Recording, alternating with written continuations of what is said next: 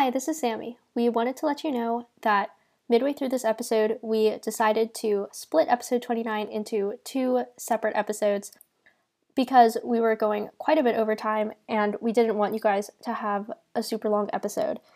So, this is episode 29B, and this is focusing on the subject of Asian representation within Keeper of the Lost Cities, specifically relating to Tam and Lin in the section of Neverseen that we just read and episode 29C, which will cover chapters 55 through 65 of Neverseen, will be released next week. We also released a listener correspondence episode along with this episode, and that is under the title episode 29A. Hello, and welcome to KeeperCast, the Keeper of the Lost Cities podcast. I'm Sammy. I'm Star. And I'm Ivy. And this is episode 29, brought to you by Counselor Noland Screeching. which is honestly like a mood. So Noland is a sound guy. He is a sound guy. Yeah, no, he's a vociferator, which means that he can right, scream really loud, best. and that's his one talent. It's the one thing that made him a powerful a powerful enough elf to be named to the council because he can scream. I mean, like screaming's really powerful. Like, I wonder if he can like do the thing that like Banshee can do and stuff. I'm sorry, I don't know what that means. Okay, you know in X Men? Oh, oh, this is an X Men thing. sorry, yeah, I don't, I don't know anything about. Okay, X-Men. anyway, well, Banshee has a sonic scream, and so he can like with he has like a flight suit, so he can go and like scream against like the ocean or like the ground or whatever, and then it basically propels him so he can fly. Like I'm trying to figure out what else a vociferator could do that would be useful. So if it's strictly volume, my best guess is you could sh- like if it's strictly volume, my best guess for how do you compile for becoming counselor is either you straight up kill someone or just the ability to mute button a crowd. Noland has Zoom teacher powers. the, the host has muted all participants. do that, why wouldn't he have done it here? But also, like, the council seems incompetent enough that instead of actually just mute buttoning the crowd, they just scream. So, like, also, I mean, you could get into, like, well, if we mute button the crowd, they'll be angry and that'll make things worse. But the point is, screaming's better. But won't they also be angry if you scream at yeah, them? but it, I don't it know. Might, it, it might intimidate like... them in the way, you know, mute buttoning them would not. Well, but I don't think that I don't think that he can like control the volume of other people's voices. I thought he can just like scream really loud, like with your own voice. So, I mean, in our defense, this is. Do we have any idea what a vociferator can do? Yeah, it's like it's like the only thing we've ever seen Noland do is scream. So I have no idea if he can do other things as well. The definition of vociferate from Merriam-Webster. I can't believe you're looking this up. to do we want the intransitive form? Yeah, to cry out loudly. So I think that's basically just his whole power. Well, that sucks. That's just boring. What can you do with crying out loudly? I feel like you could do a lot of things with yeah, that. Oh, you know what it might be? Maybe vociferator is one of those talents that's commonly found with others. Oh, like a conjurer and stuff? And that would explain how scream really loudly is enough of like a critical and important and you know powerful and valued talent to get you on the council. if if screaming were how you gain political power, I would be president. Same. On a more serious note, however, than screaming, um, I did want to start off by talking a little bit about Tam and Lin and um, some of the Asian representation in KOTLK just because there's been a lot of recent discussion on Tumblr and Instagram about racism within the KOTLK canon, specifically relating to the Song twins and Asian representation in general. We felt like it was important to um, to have a discussion about this on the podcast, and we also received a message that we answered in the listener correspondence that's coming out on the same day as this episode. So we received a message that um, requested that we talk about this in an episode. So this is it. Obviously, there's more general issues about race in KOTLK than like just Asian representation and just the song twins. But because um, the songs are what's being talked about lately, we're going to be discussing Asian representation specifically, and we're also reading Neverseen. So, and we're also reading Neverseen right now. So where we are, like in the canon, um, it's relevant. I am going to start with a disclaimer that I am Korean, but I'm not an expert and I don't speak for all Asian people, obviously, on this topic. I'm only speaking from my own experience here. In the same vein, I am Chinese American. I can only speak from what I know. And so, once again, Asian Americans and Asians in general are not a monolith. That's kind of this is at once the issue with the songs and the point. But we're not a monolith, and no one can speak for all Asians everywhere. So this is uh, Star and Sammy and our specific Star and Sammy and Ivy and our specific opinions on this specific thing. Hello. I'm so sorry. Oh, and also I'm Sammy's sibling, so yeah, yes, I am also Korean. But like she knows more about things than me, so Well, I don't know about in general. I know more about ancient Rome than you. That's true. You do. I don't know anything about ancient Rome. It was ancient. And it was Rome. All roads lead there. okay, so not to return to like, but yeah, no. My biggest issue personally with the Song Twins is that once again, Asian is a very massive catch all term. And in terms of representation, when you say Asian, you mean a thousand different experiences and not really pinning the songs to one just makes them a mishmash of everything, which doesn't provide uh it's harder to like I think the goals of good representation are to allow people to connect with with people whose experiences they do not necessarily share and to allow people to see themselves in characters. And when you turn a thousand different lived experiences and you mishmash them all together into one, you lose on both of those because if you want to see yourself in the song twins, you have to make that up. And the song twins don't also don't represent an a really an alternative experience and an alternative culture because it's just a jumble of everything. There's no definition to them. Right. Yeah, I feel exactly the same way about that. And with the song sort of being, like you said, this mishmash of multiple Asian cultures, um, I do remember on a blog post, Shannon Messenger said that that was intentional, that like she wanted their names to all come from multiple cultures. So, like, so there's that.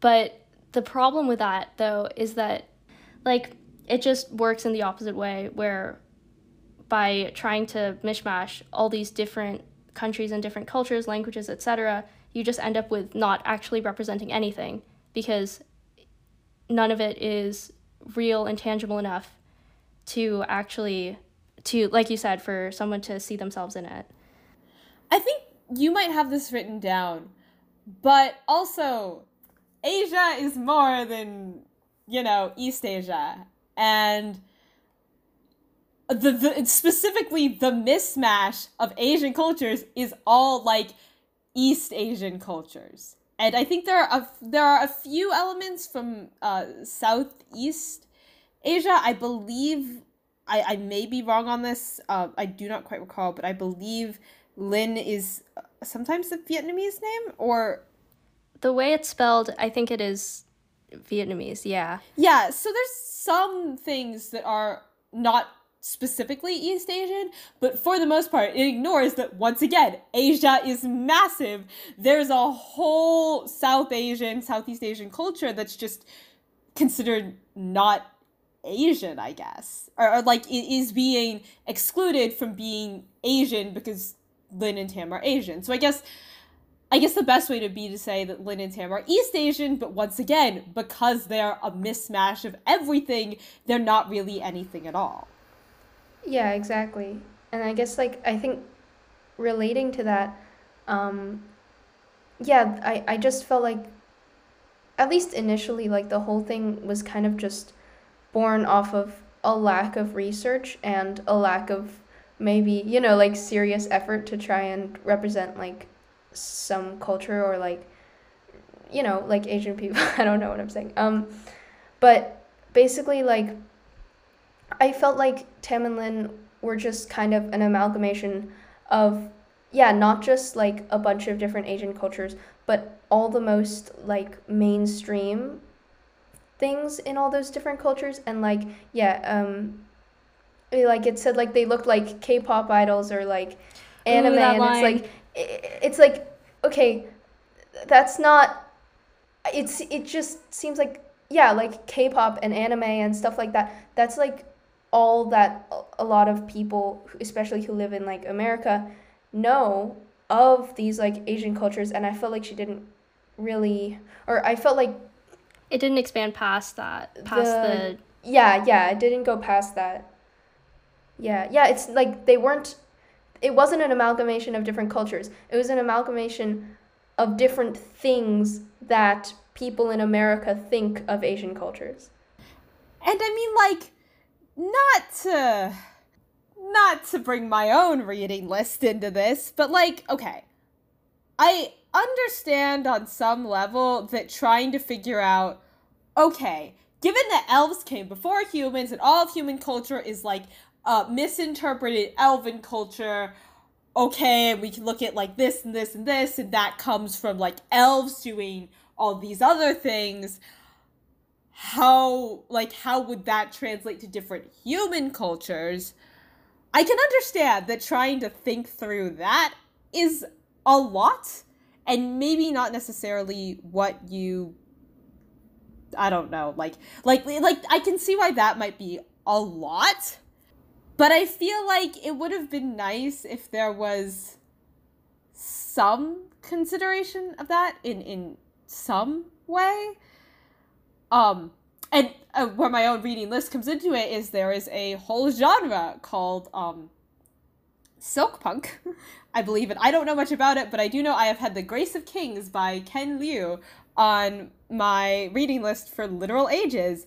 And it's just that idea of trying to build a build a fantasy from a different culture i think once again i'm very new to it but um i understand that trying to figure out how you build different cultures into your your standard european white fantasy is not always easy but i feel like one it is worth it and this was maybe this could have been done better essentially yeah i totally agree i actually have some like a few books that i thought did this well but i will save this until the time for it at the end of this discussion don't treat Asia as a monolith, pretty much. And that one line about the K-pop idols or the anime just really, really, really bugs me, especially because I see it everywhere whenever somebody has to like bring up how the songs are described. They always point to that paragraph, and it just makes my brain kind of short circuit. Yeah, because it's pretty much just outright saying that that sorry that Korea and Japan are the same thing Yeah, and I think that's something that I mean, yeah, for a lot of like groups that aren't really understood very well by like we were talking about this in history and I don't I'm confused now, but western culture? Um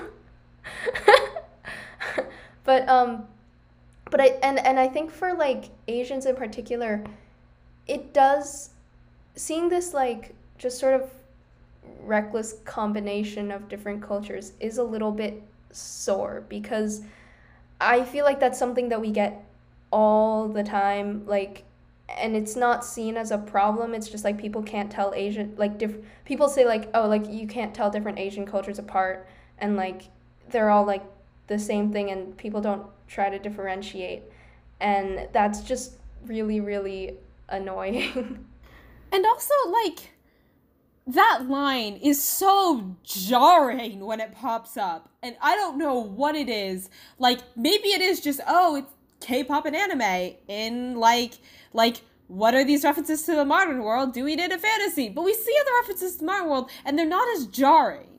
And I feel like the reason why this one is so much like, what? Is because that's not how you describe people.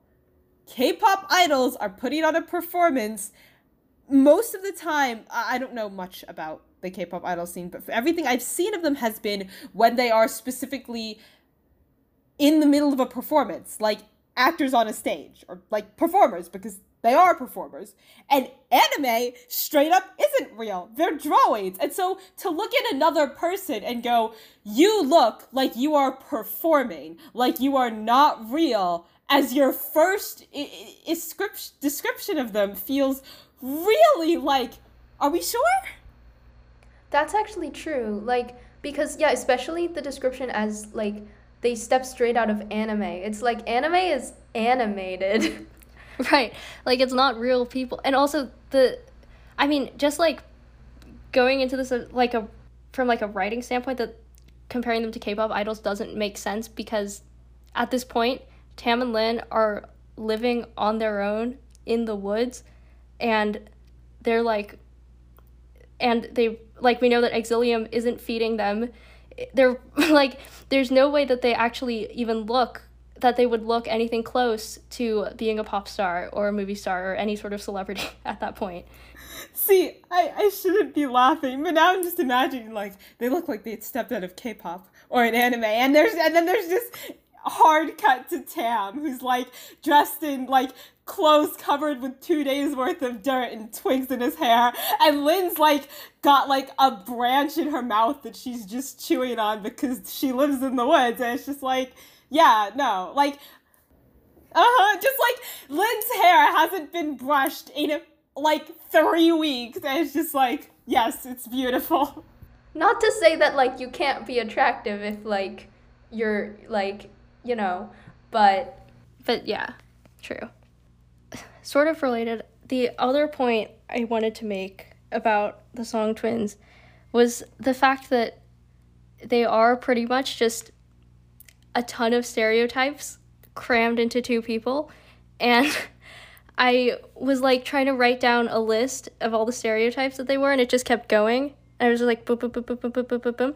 So yeah, that's where we are right now. Especially in the in last week's reading, there was a line that I completely forgot existed, which was it was this quote that said, "quote Lin was a baby bird, Tam was a stalking tiger." so there's a lot to unpack there. Oh jeez. Oh jeez. Oh.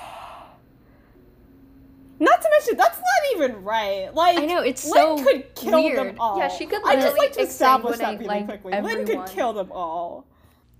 Yeah, and it's just like, okay, so to break that down, I guess the first thing, quote, Lin was a baby bird. That's just problematic because of this stereotype of like Asian women being submissive and fragile and bird like, I guess and it's also really weirdly like infantilizing mm-hmm. and i don't know how to deal with like that and the this idea that this idea that exists i suppose where it's like oh they don't know we need to help them or like you know to bring someone out of their like state of ignorance and like into something like like like towards the western enlightenment and I don't know why this is giving me flashbacks to Miss Saigon, but it is.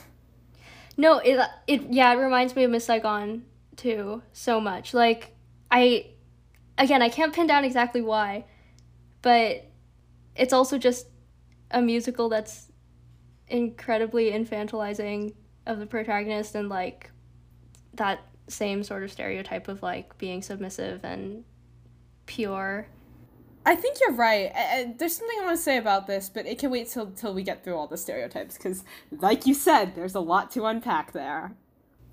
And just sort of on a more general note, I personally feel really uncomfortable with the songs being compared to animals because I don't think any other characters. I don't think they do that to any other characters. I can't. If someone remembers, let us know. But I don't remember it. It just it has the wrong vibes. It just, yeah. Just honestly, every time the songs are described in this book, it does have the wrong vibes.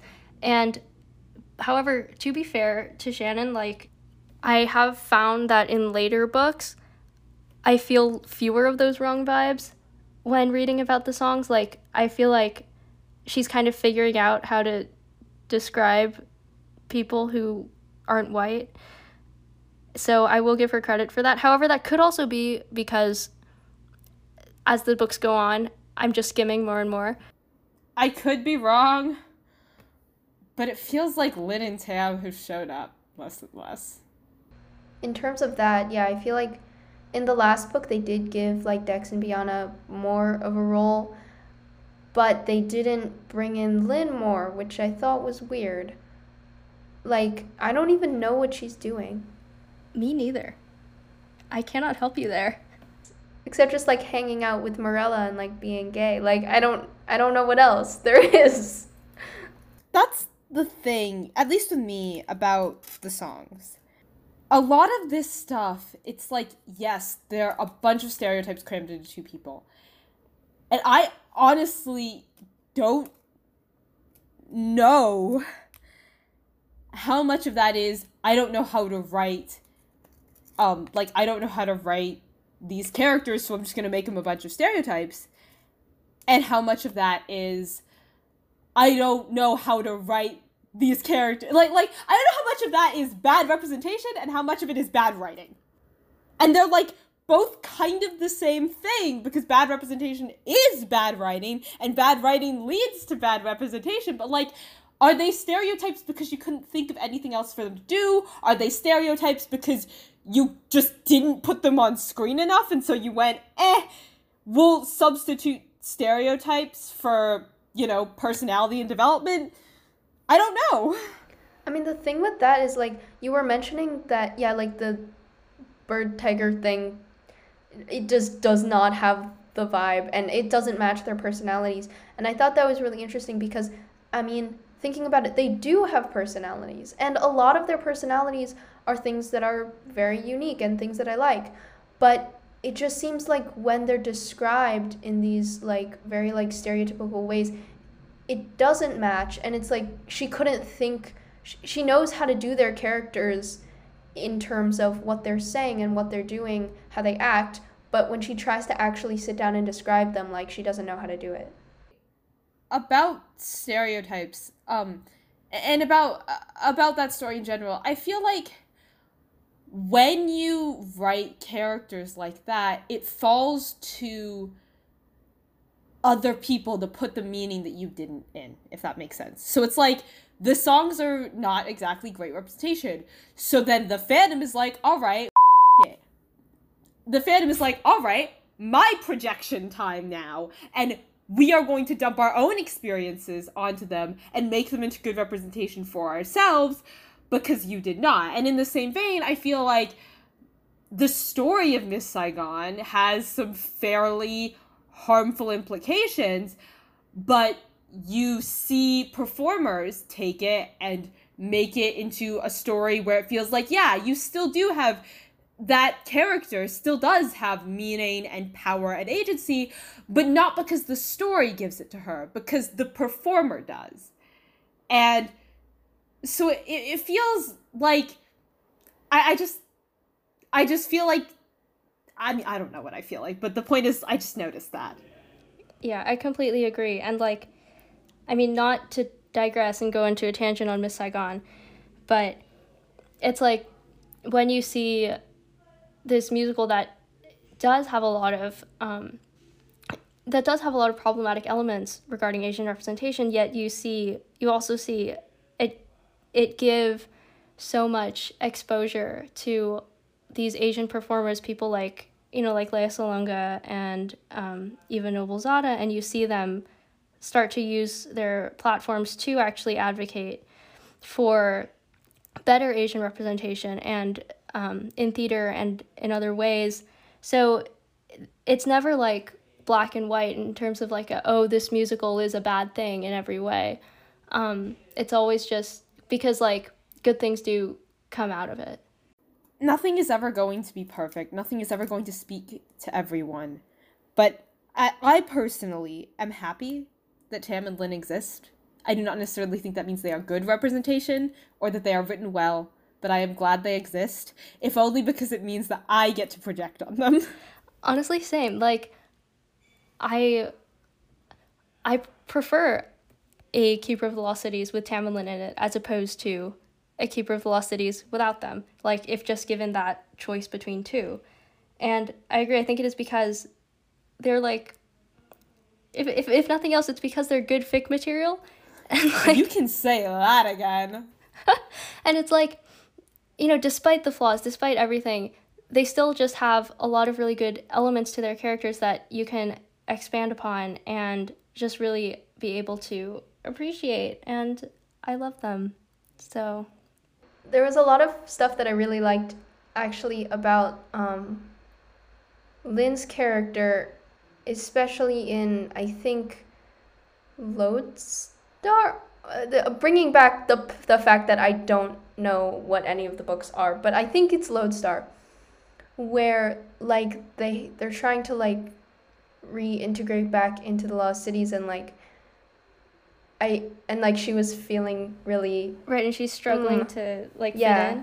and I just I really liked that and I wish that they kept playing with that and working with it like rather than kind of putting her off to the side because I thought like that was just something really interesting and i thought it was a point of contact with her and a lot of the other characters because like i know dex feels that way and i know sophie feels that way and like it was just a really good opportunity. I think if they were to bring that back like that would that could go really really far in developing her character as well as like even some of the other characters and like the societal themes in the book because that is something that they talk about in especially in like the first book, but even later on, like this idea of fitting in and elves kind of wanting everyone to be like them and you know, just the little squad of people who are different should squad more.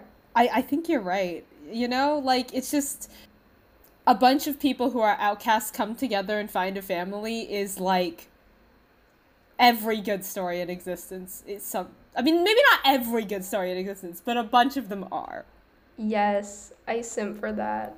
No, found family is the best trope. On the subject of Lin's character arc though, as well, like one of the things that I both love and dislike about it is it, it, it very clearly looks like I have this power. I know it is incredible. I know it can do incredible things and be very useful, but also I am not sure I can control it. Or at least controlling it takes a lot out of me, and I've lost control before, and I don't know necessarily. Like, I am very aware of the damage I can do with this. And learning to not necessarily accept that, but to see it as something that doesn't necessarily cause damage if that makes sense i don't like if, if is any of this making sense yeah yeah it makes sense uh-huh and then uh, like going from being the girl that drowned atlantis to the girl that saved atlantis feels like it could have been really meaningful but we didn't get to see a lot of that development we never got to see her like wrestle with what she did to Ravagog. It's true. Yeah. I mean, this is more yeah, this is more of a story thing, but I would have loved to see like the fallout after uh Nightfall. Nightfall. That was the Atlantis one. Was it? Okay, after Nightfall because so much stuff happened and it's like, okay, please show us Biana. Please show us Lin. Like mm, it was annoying that they did the time skip. Yeah, I think I mean, I do think it is an issue of like the limited POV, like we only get Sophie's side out of everything, so we're never able to see anything where Sophie's not like physically there. But I do think that like at that point at this point having the POV be limited to Sophie is just so constrictive and it means that so much of the other characters' development happens off screen or off the page. And the other characters I don't know about you, but the other characters are the ones I actually care about. So, so like, I, I don't know. I hate how right you are. I hate how, uh, like, I don't know if this is just my personal love for side characters or, or, or the fact that I just don't care much for the main characters. I don't know what that says about the validity of my opinions on this series. But I just, like, I've said this before. I am here for the Song Twins. I am I am just here for the Song Twins. And I I just think you could have told so many fascinating stories with them and and and and you see glimpses of that, but you never really quite get them. Yeah, I, I totally agree with what you're saying about like we get little pieces, but not not ever enough to like satisfy anything. I do I do actually really like Sophie as a main character. I like her voice. But yeah, it's like there's so much opportunity to bring it. It's it's not even that staying in her POV is so limited because it's really not. If you think about it, they spent the first half of whatever book that is that I'm not even going to try to remember the name of. They spent the first half just in the healing center. I like, knew you were going to talk about the healing center. I knew it. yeah, it's like you could have just had some other friends come in and have a conversation with Sophie and like Wait, have that's fun. true. Right? Instead, they spent it all with like one or two characters, and th- that's so much time. You could have done so much with that and brought in other characters, but you didn't. I think we've mentioned before how like how much the series could benefit by Sophie just having a conversation with certain side characters, yes. Prentice. But I think that is he, this is applies to so many. don't Wait, what, don't what get happened? Apprentiss. Where? What? You'll get us all started again. This is the case with so many characters. Like if she just talked with Lin about what went down at Atlantis, or if she just talked with Biana about the scars, like suddenly that character development and that arc for those side characters would no longer be completely off the page to and thrown to the side because like it would be written actually written about rather than not. Yeah, and honestly, you don't need that much. You just if you if you have a little bit, it's like I'd be good, you know? Like if they had a specific villain somewhere they were going. And and, and it would be perhaps easier to take time away from that or to turn all these conversations to tie them all together with a theme of like this is what we're fighting. But because we haven't established what we're fighting yet it's hard to put these things together and to tie them together in a way that feels natural. Yeah that's so true. Like okay vespera if if i where is she? Like okay okay I feel like if they had kept Vespera as like a main villain, if they'd just been like, okay, she's the big bad now, that would have opened up so much opportunity to get character development in a lot of places that we haven't seen, especially with like Biana, because I would have loved to see a conversation with like Biana and Sophie, and you know, Biana's like, I don't want to face her again, like she did this terrible thing, and Sophie's like, it's okay. and yeah, like yeah, having some sort of thing bringing them all together, like a cohesive like conflict, something that's threatening them, would open up a lot of doors for character. Anyway, that got really off topic.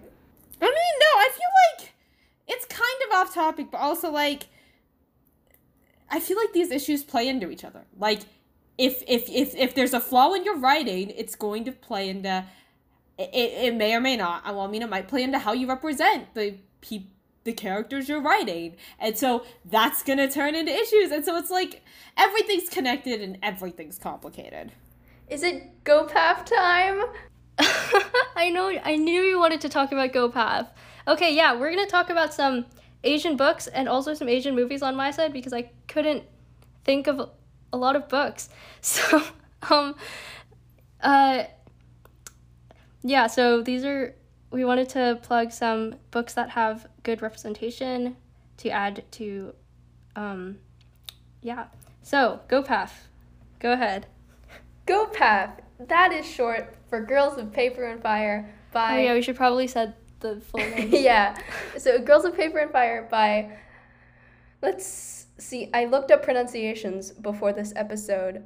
Let's see if I remember. Natasha Ngan? I think that's right. Okay, I don't know. N G A N. And um it's fantasy. It's young adult fantasy. Um it is set in a world that's like based on Asia. I most of it is East Asia, but they might have like you know, some like technically included in the world building like other Asia areas. And it is very good. I don't know. The like the reason why the reason why I was so excited to talk about it was cuz I feel like this is a book that this is a book that does like the fantasy world building really well because in a lot of in a lot of senses it is like kind of not in a bad way. It's like like a typical high fantasy. sort of vibe. Yeah, like typical YA fantasy vibe, but it's like all Asian and it's based on like Asian cultures and it has like mostly Asian characters. And that actually it's not like a challenge. It like enhances the world and it makes it super like rich and unique. And like it's it's very good. Yeah. It's a super fun read. Will say, note that it does include a rape scene. Yes, but it is a really, really incredible read. The world building is so rich and well defined, and also, um, the girls fall in love. So there's that. I didn't realize I was the only person here who hasn't read Go Path. I feel like I should get on that. I didn't realize I didn't realize Go Path was what you were was what you were talking about. Um, I only read it because my conservative aunt didn't realize anything about it and bought it for me for Christmas. I'll start with the book because this is a podcast about books. Um, my recommendation is The Poppy War by R.F. Kuang. It is an adult fantasy book about um, it's in a world that's inspired by China in the 20th century. It loosely follows the historical timeline of the Opium Wars, um, which were a set of wars centered in China in yeah in the 1900s and um, so it's almost kind of historical fantasy except the world is one with magic and the main character has fire magic. Yeah it's a really fun read. I don't usually read high fantasy but this one just like i was in love with it chef's kiss. And it is it is adult fantasy though so and so i will say that like it's very different from Kodok on two counts which is that like one it's written for adults and two is that there are you can look up trigger warnings because there's a lot of them um, but the main things are drug use and rape so just be aware of that if you choose to check it out My, so mine is not fantasy. It is um, adult fiction. It is called The Great Passage by Shion Miura, translated by Juliet Winters Carpenter. And it is about a bunch of people who get together and write a dictionary. That's the plot. And I've never. There are few books that have made me feel this specific feeling of emotion where it is basically an examination of life and how we live and how we form connections with people through the lens of people who spend their whole lives dealing with language and dealing with words and how we communicate and how we connect. And it is the kind of thing where you close it and you think, I am in love with the world. And yes, it is about a bunch of people who write a dictionary. That is the plot. that sounds like an amazing plot honestly i'm so into this It's great. So good. Literally, like the one thing the the main character's introduction is what's an island? Define an island for me, please. And it's the answer he gives is like, oh, it fascinates me because it's like, well, okay, um, an island is a it's it's a landmass separated from the greater landmass, but like, what about all the ways it's used metaphorically to to um to to establish something about a person or like no man is an island. Lexicographers are very valid. things like that. And it just it's so cool. And and because of the way because this was originally written in japanese the, the dictionary is obviously in japanese. And so at least for me it was a really interesting look at how characters connect to each other um in the language. So there's also that. It's super cool you should read it the book that I was referencing earlier, uh, now that I remember, is The Grace of Kings by Ken Liu. Um, I have not read it yet. It is on my to read list, but as far as I know, it is pretty well known, and I am not aware of what the main plot is. But as far as I know, the main draw is science fiction and fantasy built from an East Asian perspective, if that makes sense. Uh, I have not read that book, but I have read some of his other short stories. He wrote The Paper Menagerie. I really like his writing. He is the one who translated The Three Body Problem, which is a sci fi story by Cixin Liu. My apologies if I mangled the name. Uh, I think it, I think that book is really cool. That book I have read so yeah, um, if you like sci-fi, check out the Three Body Problem. Give yourself a day. It's a really thick book. You're gonna want to mull it over. Um, if you're feeling like fantasy, check out The Grace of Kings. If you've only got 15 minutes, buy a short story anthology. Yeah. Yeah, I do have two movies to talk about. I'll go through them really fast. So the first one is, in my opinion, the best Asian representation that I've ever seen, like ever. Um, and it's the half of it, which is yes! a Netflix rom com movie. The Yakult. You no, I'm not watching the half of it. I'm not watching the half. Do it. it. No, no, do it. Sad. Doesn't it end like sad? No. Are you no, sure? It doesn't. It, well, it's bittersweet. The yeah, the ending is bittersweet. It's 2020. It's, I don't have time for bittersweet. You can cut this part later. I'm sorry. I didn't mean to interrupt you. Okay, that's fair. but yeah, so it's it's basically about um, this girl Ellie Chu, Stan Ellie Chu, who um, who writes love letters for well, so this guy Paul pays her to write love letters for this girl named Aster, but it turns out that Ellie is actually also in love with Aster. So things ensue. And it's just I don't know, it's it's a really good movie. It's really heartwarming and the it's directed by an Asian woman and the representation I just thought was really good. Also, it is based off the um, play Cyrano de Bergerac. So if you ever read that in ninth grade and hated it, watch the half of it. Maybe it'll make it hate you. Maybe it'll make you hate it less. Oh, I didn't actually know that. Oh, that's cool. It is. It's the same plot line, paying off someone else to write love letters to the girl that they also secretly love. So the Stormlight Archive. we talked about this in in the listener correspondence too. I feel like we're always coming back we to did. this. Yes. Okay. This is a different thing though. So there is a book series called The Stormlight Archive by Brandon Sanderson. Anyway, the reason why I wanted to bring it up, um, even though it's not written by an Asian author, it is the the main world that it's set in is um, is based on Asia and and it's done really well in the way that they have specific lore for a bunch of different sections. So they don't really um, try to do like the Tamilin thing where you combine a bunch of things because it's such a vast world.